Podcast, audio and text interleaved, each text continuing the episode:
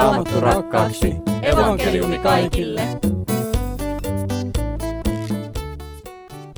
Siunattua pyhäpäivää ja tervetuloa kuuntelemaan Raamattu Buffet-ohjelmaa. Tämän ohjelman tuottaa Suomen evankelis-luterilainen kansanlähetys. Ja minä olen Järvisen Mika ja juonan tätä ohjelmaa. Raamattu-buffeessa saamme viettää kolme varttia tutkien raamattua. Käsittelemme pyhäpäivän tekstiä ja tätä teemaa. Tänään meillä on opettamassa Uudentien päätoimittaja Leif Nummela. Tervetuloa. Kiitos. Tiedätkö mitä? Mulla on ongelma no. sun kanssa. No. mä pelkään koko ajan sitä hetkeä, että missä vaiheessa mä sanon sua lefaksi, koska mä oon tottunut sanomaan lefaksi. Kaikki aina puhuu lefaksi, mutta pitäisikö tässä olla kuitenkin virallinen, että sanoo Sovitaan, leif? että saat sanoa lefa, niin se on kaikkein yksinkertaisesti. Kiitos. Nyt on helpompi olla. Mitä sulle Leif kuuluu? Kiitos, ihan hyvää. On, tässä viime aikoina on oltu vähän kotosalla. No, sitä on ollut ilmassa nyt viime aikoina. Täällä on myös keskustelemassa sitten Markus Aitamäki, joka on ollut lähetystyöllä Venäjällä seitsemän vuotta. Tervetuloa. Kiitos. Ja sitten on lähetysjohtaja Mika Tuovinen myös. Tervetuloa. Kiitos. Kevät, mitä se sanoo teille? Mulle se on kyllä ihanaa aikaa. Että on kiva, se on odotuksen aikaa. Sitä, että tulee kesä, joka on vieläkin kivempaa aikaa, mutta kyllähän niin kuin keväällä katsoo luonnon heräämistä ja, ja, ja odottelee kesää, niin ai että tämä on ihanaa. Mites Markus? No mä oon kyllä, kun on Venäjällä asunut, niin mä oon vähän tämmöinen slaavilainen ja vähän melankolissa taipuvainen, niin kyllä syksy niin kuin mua enemmän puhuttelee kuin kevät, mutta kyllähän kevätkin hieno, hieno vuoden aika on. Mika, voisitko sä johdattaa meidät tähän alkuun rukoukseen, niin saadaan homma käyntiin niin sanotusti. Hiidentään rukoukseen. Isä, me kiitämme siitä, että saamme olla sinun edessäsi. Herra, pyydetään siunausta tähän hetkeen. Pyydämme Leifille viisaita sanoja, jotka menevät sydämiin ja anna meillekin keskustelijoille ja, ja vetäjille oikeita ajatuksia. Pyydetään sitä, että ruoki sinä kansaasi tämänkin ohjelman kautta. Ja pyydetään Herra siunausta itsellemme, läheisillemme ja koko Suomelle. Amen. Tämän päivän teema on siis sydämen puhetta Jumalan kanssa. Ja nyt luen tuolta kirkkovuosikalenterista pienen pätkän siitä, Rukoussunnuntain tekstit puhuvat siitä, mitä rukoileminen on ja mitä lupauksia siihen sisältyy. Teksteissä kerrotaan myös Kristuksesta suurena esirukoilijana ja rukoilemisen opettajana. Mika, mitä sulle merkitsee se, että Jeesus on rukoilemisen opettaja? No Jeesus tietää parhaiten, mitä rukous on, koska hän on sen suunnitellut, kun hän on luonut ihmisen ja, ja hän on asettanut me, meihin tämmöisen kyvyn olla Jumalaan yhteydessä. Ja hyvin tärkeintä on se, että Jeesus opetti meille myös tietyn rukouksen, isä meidän, isä meidän rukouksen. Mutta tuossa, mitä sä sanoit, niin vielä enemmän lohduttaa se, että Jeesus tälläkin hetkellä rukoilee meidän puolesta. Se on lohdutus minulle ja monelle muulle siitä, että mun pelastukseni riippuu myös siitä kolkatan ja ylösnousemuksen lisäksi siitä, että Jeesus tällä hetkellä aktiivisesti rukoilee. Ja tämä on niin hyvä uutinen, että mulla ja meillä kaikilla ja siellä radion äärellä semmoiselle, joka luulee, että koskaan kukaan ei rukoile mun puolesta. Että meillä on Jeesus, joka rukoilee, että pysytään loppuun asti hänen ominaan. Minkälaisia ajatuksia Markuksella herää rukouksesta? No sehän on valtava lahja meille ihmiselle ja meille kristityille, että meillä on mahdollisuus kääntyä Jumalan puoleen rukouksessa. Ja ne monet lupaukset raamatussa, että sanotaan, että meillä on rukouksia kuuleva Jumala, että Jumala kuulee, kun me käännytään hänen puoleen, niin kyllähän se niin kuin tuo ihan upeita näköaloja tähän elämään. Että me ei vaan hoeta turhia sanoja, vaan että, että meillä on oikeasti taivaan isä, joka välittää, joka haluaa, että me käännytään hänen puoleen rukoille ja viedään, viedään hänelle niitä meidän elämän asioita rukouksessa. Se on hieno, hieno tämmöinen näköala. Leif, ootko sä elämäsi aikana millä tavalla huomannut sen, että Jumala on rukouksia kuuleva Jumala? Parhaiten huomasin sen kerran, kun kävi muuton yhteydessä niin, että hukkasin semmoisen vihon, johon olin kirjoittanut rukousaiheita.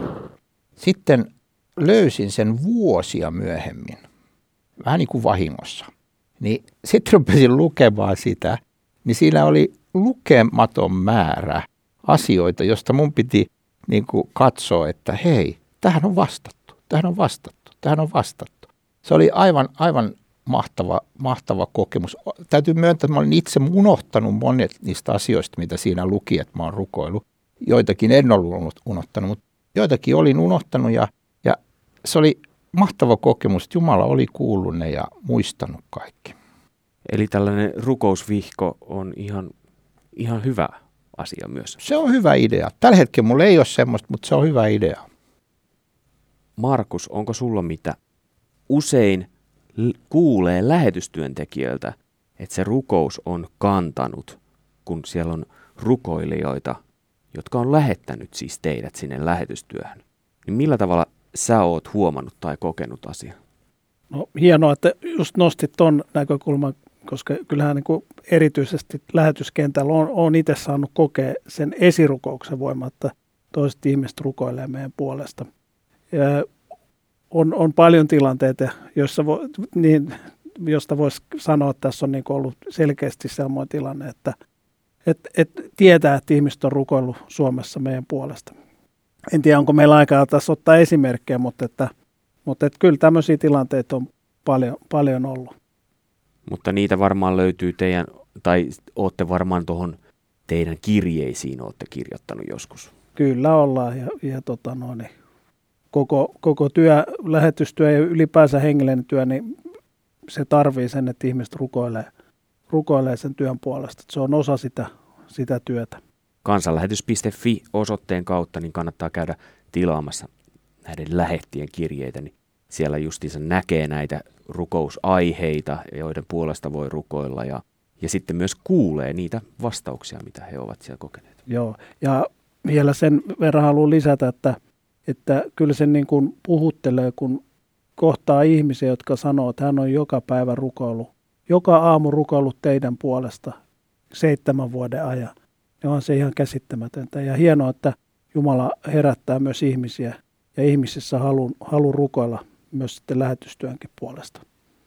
Voitko sä Markus nyt lukea meille tämän päivän raamatun kohdan, joka on kirjeestä roomalaisille luvusta kahdeksan jakeet 24 aina jakeeseen 28 saakka.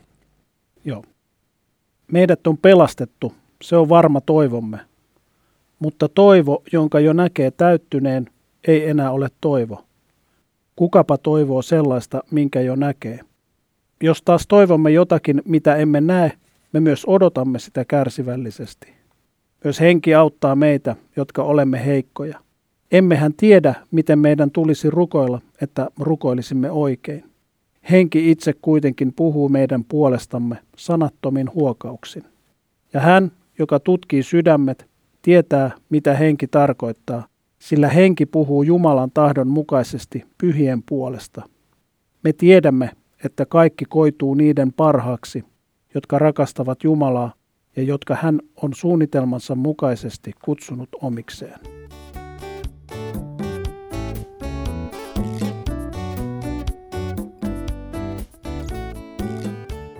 Kiitos Markus.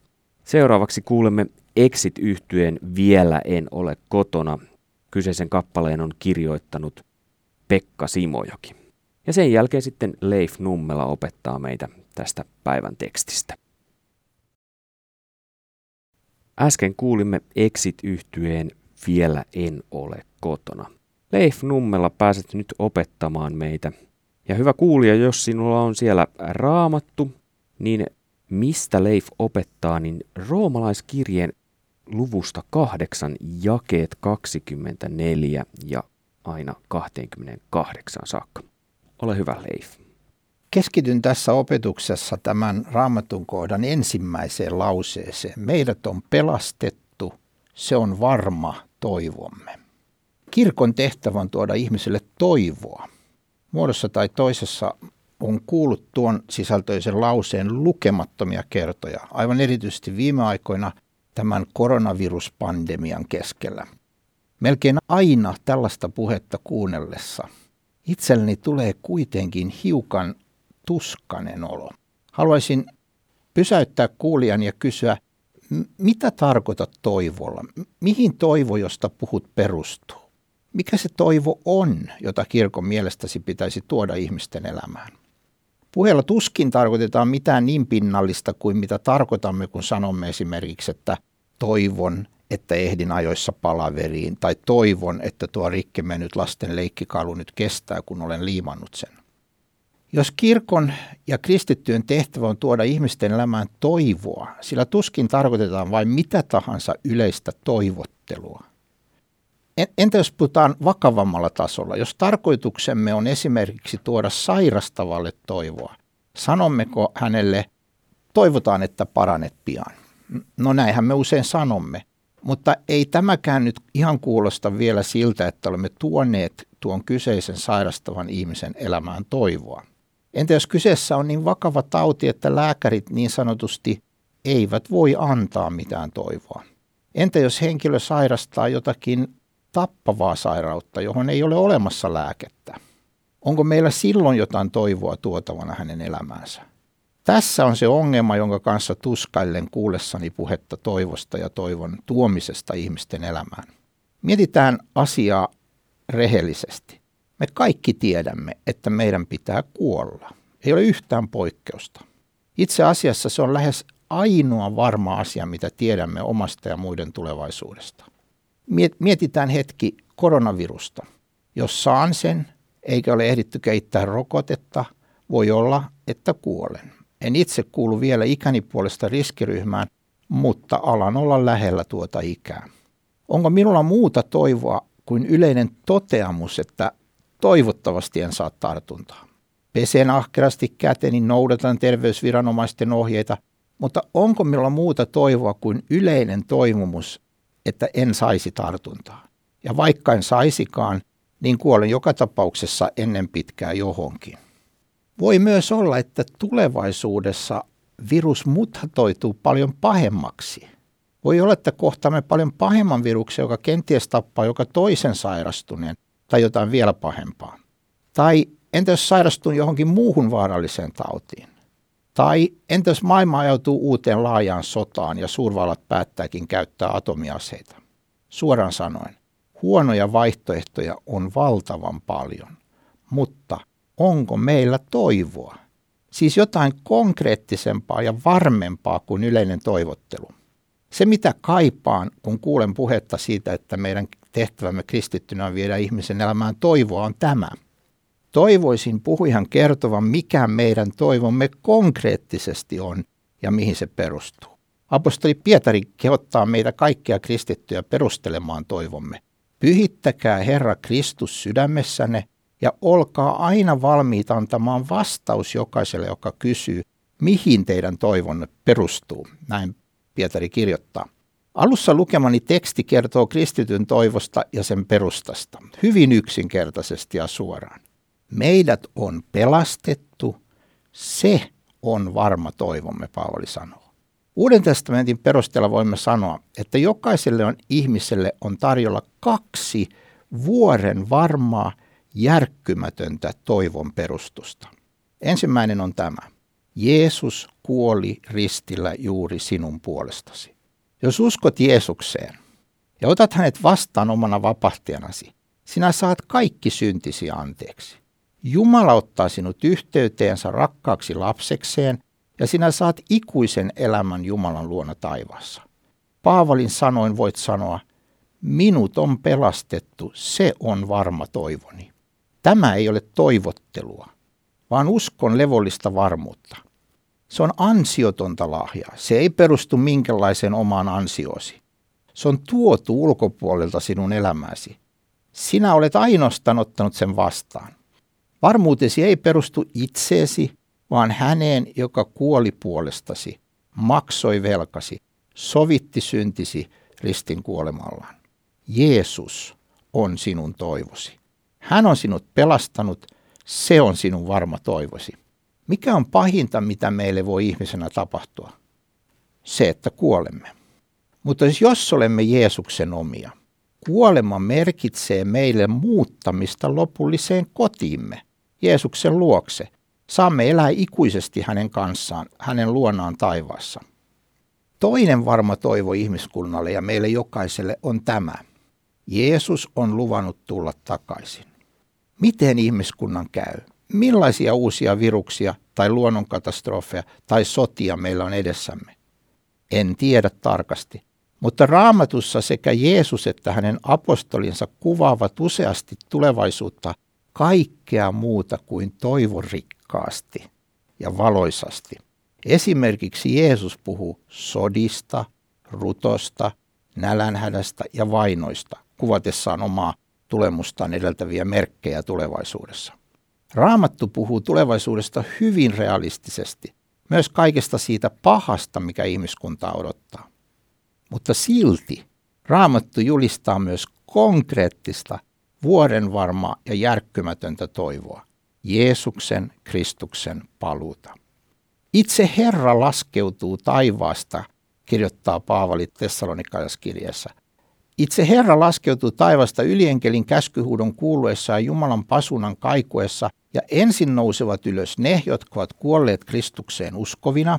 Meidät, jotka olemme vielä elossa ja täällä jäljellä, temmataan sitten yhdessä heidän kanssaan pilvissä yläilmoihin Herraa vastaan. Näin saamme olla aina Herran kanssa. Rohkaiskaa siis toisianne näillä sanoilla. Ensimmäinen tessalonikalaiskirja 4.16. Tällaisilla sanoilla apostoli Paavali kehottaa meitä rohkaisemaan toisiamme. Herra itse tulee. Tämä on se konkreettinen tulevaisuuden toivo, johon me joka kerta viettäessämme Jumalan palvelusta tunnustaudumme, kun sanomme uskon Jeesukseen Kristukseen, joka nousi kolmantena päivänä kuolleista, astui ylös taivaisiin ja on sieltä tuleva. Tässä siis kaksi konkreettista ja vuorenvaimaa toivoa, jotka haluaisin tuoda sinun elämäsi tänään. Niitä ei voi mikään muuttaa, eikä mikään voi tehdä niitä tyhjäksi. Jeesus on kuollut sinun puolestasi ja Jeesus on tulossa takaisin. Tässä on meidän toivomme, jota haluamme viedä kaikkeen maailmaan. Meidän toivomme on Jeesus Kristus. Tänään, juuri nyt, me elämme kristittynä näiden kahden suuren historiallisen pelastustapahtuman välissä. Jeesuksen ensimmäinen tulemus, kun hän tuli kuolemaan meidän puolestamme ja sovittamaan meidän syntimme, ja Jeesuksen toinen tulemus, kun hän tulee takaisin pelastamaan meidät ja toteuttamaan Jumalan lopullisen hyvän suunnitelman koko maailman ja omiensa suhteen. Kun elämme uskossa Jeesukseen, elämme ympäröitynä vahvalla, konkreettisella pettämättömällä toivolla. Sen toivon nimi on Jeesus Kristus. Kiitos Lefa. Tähän voisi kätellä, jos se olisi sallittua, mutta tällä hetkellä ei. Täällä studiossa jatketaan tästä asiasta vielä keskustelua Markus Aitamäen ja Mika Tuovisen kanssa, mutta ensin kuunnellaan kappale, joka kantaa nimeä Vapauteen ja sen esittää Olli Helenius. Tuon kappaleen jälkeen kuulemme mainoskatkon. Nimittäin tämän ohjelman tuottaa Suomen evankelis-luterilainen kansanlähetys. Ja tuossa mainoskatkossa kerrotaan, millä tavalla voit tukea kansanlähetyksen työtä. Kansanlähetys tekee työtä su- niin Suomessa kuin ulkomaillakin eri lähetyskentillä. Joten nyt tuon kappaleen aikana kannattaa ottaa kännykkä esille.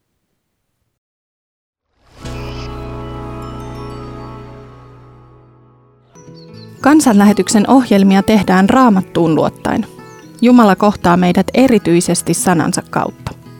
Soittamalla numeroon 0600 190 90 tuet työtämme niin lähellä kuin kaukana. Puhelun hinta on 20 euroa 45 senttiä. Anna lahjasi numerossa 0600 190 90. Kiitos lahjastasi Jumala sinua ja lahjasi siunatkoon.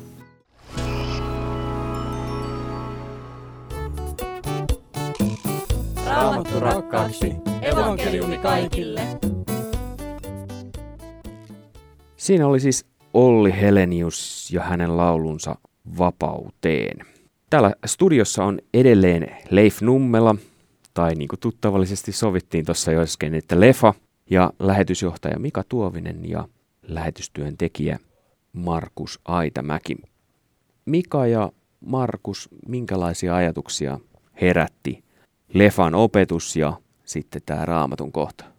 Kyllähän opetus herätti monia ajatuksia ja pitää ihan miettiä, että mihin niistä tarttuu, mutta heti alussa Leif toi semmoisen näkökulman, että hän kuulee nykyään paljon puhetta toivosta ja että kirkon tehtävä on tuoda ihmisille toivoa ja hän ei koskaan oikein saa otetta siitä, että sitten ei jatketa siitä, että mikä se toivo on ja mitä se kirkon varsinainen ydinsanoma Jeesus Kristus merkitsee. Niin Leif tuo tässä hyvällä tavalla toivon kaksi tärkeää toivoa, jotka antaa kaikille ihmisille toivoa. Mitä on se toivo kuoleman edessä, mikä Jeesus antaa, ja hänen takaisin tulonsa liittyvät toivo. Toinen samanlainen sanonta, mikä on kirkossa huomannut, on tämmöinen, että meidän pitää pitää kiinni kirkon perustehtävästä tai ydintehtävästä, ja sitä juuri koskaan ei määritellä, mitä se on. Mulle se sana tarkoittaa sitä, että kirkon ydintehtävä on se, mitä Raamattu sanoo syntien anteeksi antamuksesta. Tämä oli niin kuin vanhassa testamentissa, paratiisissa oli jo lupaus tästä koko syntiuhrijärjestelmä. Kun Jeesus syntyi, niin sanottiin, että tai siinä siittämisen yhteydessä sinun on annettava hänelle nimeksi Jeesus, sillä hän on vapauttava kansansa synneistä. Jeesus julisti syntien anteeksi antamusta, antoi ehtoollisen, että saada synnit anteeksi. Kaste tähtää siihen samaan. Me julistetaan syntien antami, anteeksi antamista taivaassa, kun kuvataan Jeesusta, niin hän on karitsa, joka on vuodattanut verensä. Ja siellä on niitä taivaassa olevia kuvataan useammassa paikassa ilmestyskirjassa, että he ovat pesseet karitsan verellä itsensä puhtaaksi, eli saaneet synnit anteeksi. Mutta meillä helposti mennään tämmöisen kieleen, mistä ei oikein saa otetta, ja kyllähän nämäkin, mitä äsken sanoin, ne voi tuntua semmoista kaanaan kieleltä, mutta ne on raamatun opetuksia. Mites Markus? Niin, kyllähän se on vaarana, että me lähdetään helposti jakamaan, jakamaan vaan sitä ajallista toivoa ja ajatellaan, että se on nyt se kirkon ja seurakunnan perustehtävä. Totta kai se on tärkeää, että me pidetään huolta lähimmäisistämme ja, ja tehdään diakoniatyötä, autetaan ihmisiä tässä ajassa. Mutta niin kuin tässä on tullut esille, niin kyllä kirkon tehtävä on kuitenkin tuoda esille sitä iankaikkista toivoa. Että ihminen, joka, joka on sieluhädässä, joka kyselee, että, mitä hänelle tapahtuu tässä elämässä, mihin hän on menossa, onko Jumala olemassa et, ja etsii vastauksia tällaisiin kysymyksiin, uskon kysymyksiin, niin kyllä siihen kirkon tehtävä on nimenomaan näihin kysymyksiin vastata ja tuoda siihen, siihen sitä toivoa. Just mitä Leif tässä opetti, että nämä kaksi toivoa, että Jeesus on kuollut meidän puolesta ja Jeesus tulee meitä hakemaan takaisin. Tähän liittyykin aina se, että kun opetetaan, niin olisi hyvä, että siinä opetuksessa tulee laki ja evankeliumi esille, eikö? Kaikki nyökkäilee, mutta ei sano mitään. Mutta miten tuodaan esille se tasapainossa laki ja evankeliumi niin, että se laki ei ota siitä valtaansa, niin että se ihminen ei näe sitä toivoa siinä? Tota, niin, joskus on kuullut semmoista julistusta tai ajatellut, että se laki on sitä, että ensin hakataan ja piestää se ihminen niin kuin kuvainnollisesti oikein henkihieväri ja sitten sanotaan ja vähän silitellään päätä, että no kyllä se Jumala kuitenkin sinua rakastaa, vaikka sinä oletkin sellainen ja tällainen. Mutta eihän se lain julistaminen oikeastaan sitä, että me osoitellaan, että missä kaikkialla sä oot nyt tehnyt väärin. To, to, toki sekin siihen kuuluu, mutta ehkä se on, mä ajattelen, että se on vieläkin syvempää. Että se on oikeastaan sellaista, että ihminen sen lain edessä – alkaa tuntea pelkoa ja kauhua. Että se oikein kauhistuttaa, että ihminen tajuaa, että eihän mulla ole mitään toivoa. Se ei ole vain pelkkää semmoista iskujen vastauttamista, vaan se on totaalista sellaista niin kuin nöyrtymistä, että mä en pysty tekemään mitään oman pelastukseni eteen. Ihminen on täysin toivoton, niin kuin nyt tässä on puhuttu tästä toivosta, niin lain tehtävä on tehdä meidät täysin toivottomaksi. Ja sitten Jumala Jeesuksessa antaa meille sen toivon. Ja tässä yhteen tämän päivän teemaan, eli kuolemaan liittyen, niin voisi ajatella, että laki viittaa siten, että se näyttää meille, mikä on totta ja mikä on oikein. Laki ei vääristele, se osoittaa todellisen tilan, vaikka Raamattu esimerkiksi puhuu kuolemasta kolmessa eri merkityksessä. Puhutaan hengellisestä kuolemasta, fyysisestä kuolemasta ja iankaikkisesta kuolemasta. Voisi sanoa, että se hengellinen kuolema on sitä, että me ei olla saatu syntäjä anteeksi, meillä ei ole uutta elämää, me ei uskota Jeesukseen. Niin siinä laki sanoo, että sulla ei ole ikuista elämää. Sä joudut kadotukseen. Ja kuolema ei olekaan sulle portti parempaan, vaan kuolema on kita kadotukseen. Ja, ja laki osoittaa sitä. Mutta evankelmi tuo näihin kaikkeen kolmeen niin kuin ratkaisun hengelliseen elämään. Me voidaan saada synnit anteeksi Jeesuksessa. Tähän ruumiilliseen kuolemaan, niin me tiedetään, että Jeesuksen omat, kaikki ihmiset nousee ruumisti kuolleista, mutta Jeesuksen omat saavat olla sitten ikuisessa elämässä. Eli tähän ikuiseen kuolemaan kadotukseen evankeliumi tuo taivaan mahdollisuuden. Eli kolmeen kuolemaan on kolminkertainen toivo. Hengelliseen kuolemaan toivo, ruumiilliseen kuolemaan ja ikuiseen kuolemaan. Tässä Leefi vielä puhuu puhu tästä kahdesta toivosta ja sen välisestä ajasta.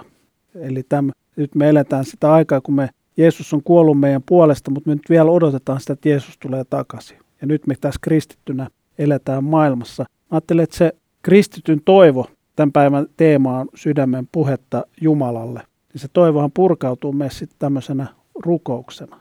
Että tota, eihän me rukoiltaisi, jos se meillä olisi mitään toivoa. Jos se, mä ajateltaisiin, että se olisi ihan turhaa, ei, ei, ei, ei me rukoiltaisi. Mutta kristityllä on se toivo ja lupa. Jumalan sana lupaa meille, että meillä on rukouksia kuuleva Jumala. Me voidaan kääntyä rukouksessa Jumalan puoleen. Ja mä ajattelen vielä siihen rukoukseen liittyy myös se vuoropuhelu, missä myös Jumala sitten puhuu meille sanansa kautta. Se on tällaista vuoropuhelua se rukous. Ja tämä on myös, rukous on myös mahdollisuus niille, jotka eivät vielä Jeesusta Kristusta tunne pelastajana. Että sitä kautta me voidaan luoda se kontakti Jumalaan.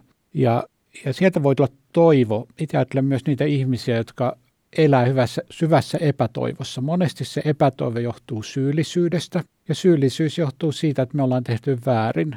Ja juuri äskettäin kuulin esimerkiksi erään lääkärin puhuvan abortista. Ja hän toi esille sen Suomen tilanteen, jossa tehdään niin kuin mielettömät määrät abortteja ja yhteiskunta haluaa vaieta tästä ongelmasta, eikä ota huomioon sitä syyllisyyttä, mikä voi olla, että sadat tuhannet suomalaiset kantaa koko ajan sydämessään. Mutta juuri toivo tulee siinä, että Jeesus Kristus on ristillä lunastanut kaikki ihmiset, pesee verellä puhtaaksi kaikesta synnistä. Eli, eli toivo on myös sitä, että me voidaan saada anteeksi, mitä me ollaan tehty. Tai aviorikokset, tai ollaan kohdeltu toisia ihmisiä huonosti. Niin toivo on sitä, että Jumala lupaa antaa kaiken anteeksi. Mutta se on joskus vähän niin kuin ollaan ikään kuin oltaisiin lyöty naula seinään, ja kun me otetaan se sieltä pois, niin naula kyllä otetaan pois, mutta ne, se se jää se reikä sinne ja Jumala kyllä antaa anteeksi, mutta kaikkea ei välttämättä saa ennallistettua siihen, mitä, mitä oli. Mutta toivo on juuri mulle ainakin tämä, että, että Jumala voi korjata meidän elämässämme ne virheet, mitä me ollaan tehty, ja voi antaa meille uusia mahdollisuuksia ja uusia ovia. Siksi mä haluaisin sanoa kaikille, jotka nyt esimerkiksi tällä hetkellä kokee huonoa omatuntoa ja syyllisyyttä siitä, mitä ne on tehneet elämässään lapsena tai nuorena tai aikuisena 50 vuotta sitten tai 10 vuotta sitten tai nyt, että sun synnit annetaan Jeesuksessa Kristuksessa anteeksi, kun sä käännyt hänen puoleensa ja hän pesee puhtaaksi ja antaa uuden toivon.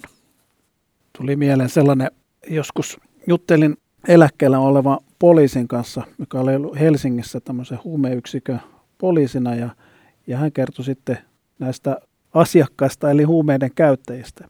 Ja, hän toi semmoisen näkökulman, että, että jos joku halusi päästä vapaaksi tästä huumehelvetistä, niin melkein se oli se, että ihminen tuli uskoon. Se oli siis tämä poliisin näkemys tästä asiasta. Tietysti usko ei ole aina ratkaisu kaikkiin meidän elämäongelmiin, mutta kyllä se antaa meille just sellaista jotain syvempää, jotain sellaista, mihin, mihin, mikä on meidän ulkopuolella, johon mihin me voidaan tarttua kiinni ja nostaa meitä, myös voi nostaa meitä elämässäkin pinnalle. Että kyllä uskolla on valtava, valtava voima just se toivo tuo siihen elämään semmoista todellista syvyyttä. Ja siksi mä ainakin toivon, että yhä useampi niin uskaltautuisi rukoilemaan, että Jumala, jos sä oot siellä olemassa, niin, niin mä haluan antaa sulle mahdollisuuden. Tuu mun elämään ja anna mun syntini anteeksi. Tuo mulle sitä toivoa, että ei itse laittaisi tavallaan luukkuja ja ovia kiinni, vaan annettaisiin Jumalalle, Jumalalle mahdollisuus. Tässä Leifin opetuksessa oli myös se toinen toivon näkökulma, ja se oli se, että Jeesus Kristus tulee takaisin. Ja hän lainasi tässä Paavalia, joka kirjoitti Tessalonikalaisille, että rohkaiskaa toisianne näillä sanoilla, että ylienkelin käskyhuudon kuuluessa ja pasunan kaikuessa, niin Kristuksessa kuolleet nousevat ensin ja sitten me, jotka ollaan elossa, niin temmataan Jumalan luo saada olla aina Herran kanssa. Eli me odotetaan Jeesusta Kristusta takaisin, että on todella hieno sanoma. Se on muuten tämän maanpäällisen historian yksi käännekohta. Silloin elämä pysähtyy aivan toisella tavalla kuin korona-aikana. Niin tähän liittyenkin, tähän justiinsa se, että Kristus tulee vielä kerran takaisin, niin kaikki sodat, rutot ynnä muut sellaiset, niin ne on ihan toissijaisia siinä asiassa. Mutta sitten kuitenkin lehdistö, sitten on sellaisia saarnaajiakin, jotka nostaa tätä, näitä asioita esille todella paljon. Niin mitä, sellaiseen, mitä sellaista ajatella sitten? Mä ainakin ajattelen, että kun me puhutaan lopunajoista ja Jeesuksen toisesta tulemisesta, niin meidän ei tarvitse lähestyä sitä niin kuin pelosta käsin, vaan niin kuin tässä on nyt jo tullut esille Leif toi opetuksessa, että se on niin kuin, meille se on toivon näkökulma.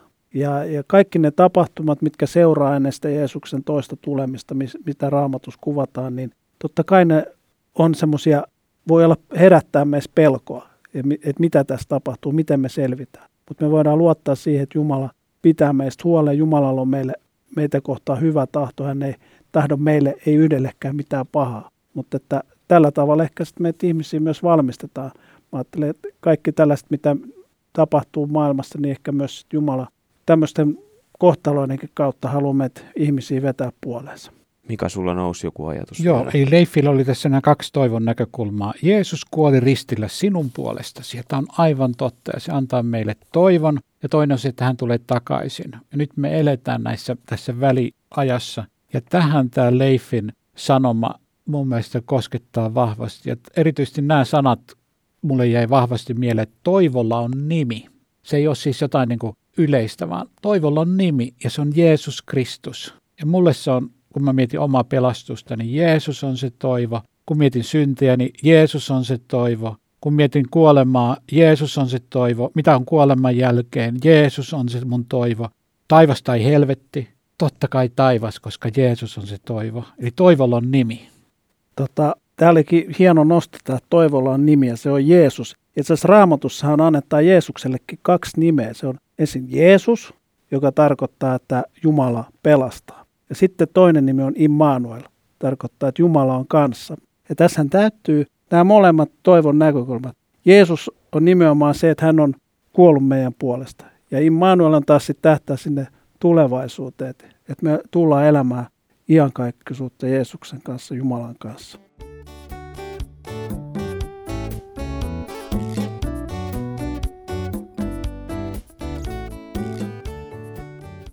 Kiitos. Nythän täällä keskustelu vasta oikein lähti käyntiin. Kiitos Markus ja Mika, mutta meillä on tässä lopussa aina opettajalla mahdollisuus sanoa lyhyesti asiat, mitä heräsi tästä keskustelun pohjalta.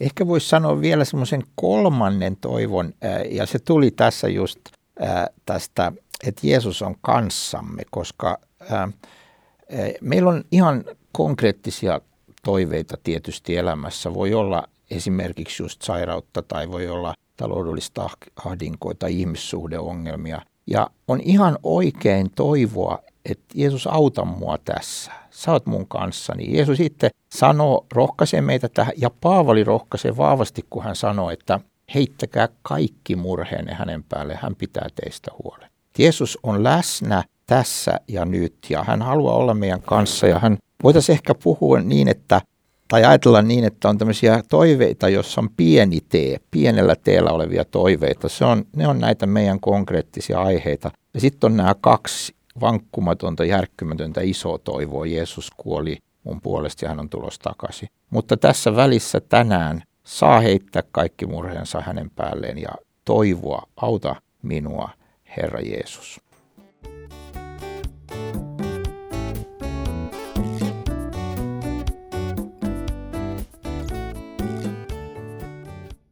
Kiitos Leif näistä ajatuksista ja Mika ja Markus. Ja kiitos Tomi Jurvanen, joka oli tekniikassa tänään vastasi tästä. Kiitos kun sinä hyvä kuuntelija olet kuunnellut tätä radio-ohjelmaa. Ja jos nyt kuulet tämän, niin kuulostaa siltä, että olet kuunnellut loppuun asti. Ensi viikolla radiossa taas jatketaan Raamattu avain arkipäivisin 7.03 ja 17.15. Ja sitten lauantaina taas tuttuun tapaan Raamattu avain extra 8.35. Nyt tänään kuitenkin tämän ohjelman jälkeen kannattaa mennä internettiin, avata sieltä avaimia.net. Nimittäin kello 13 alkaa Jumalan palvelus, joka lähetetään täältä kansanlähetysopistolta Ryttylästä. Ja muutenkin kannattaa käydä kansanlähetys.fi-sivustolla, nimittäin eri kansanlähetyspiireissä tehdään myös koronan aikaan erinäköistä ohjelmaa sieltä. Se vaihtelee hyvin paljon eri piireillä, minkälaista siellä on, mutta on videota ja podcastia. Minä olen Järvisen Mika ja toivotan sinulle oikein hyvää pyhäpäivän jatkoa.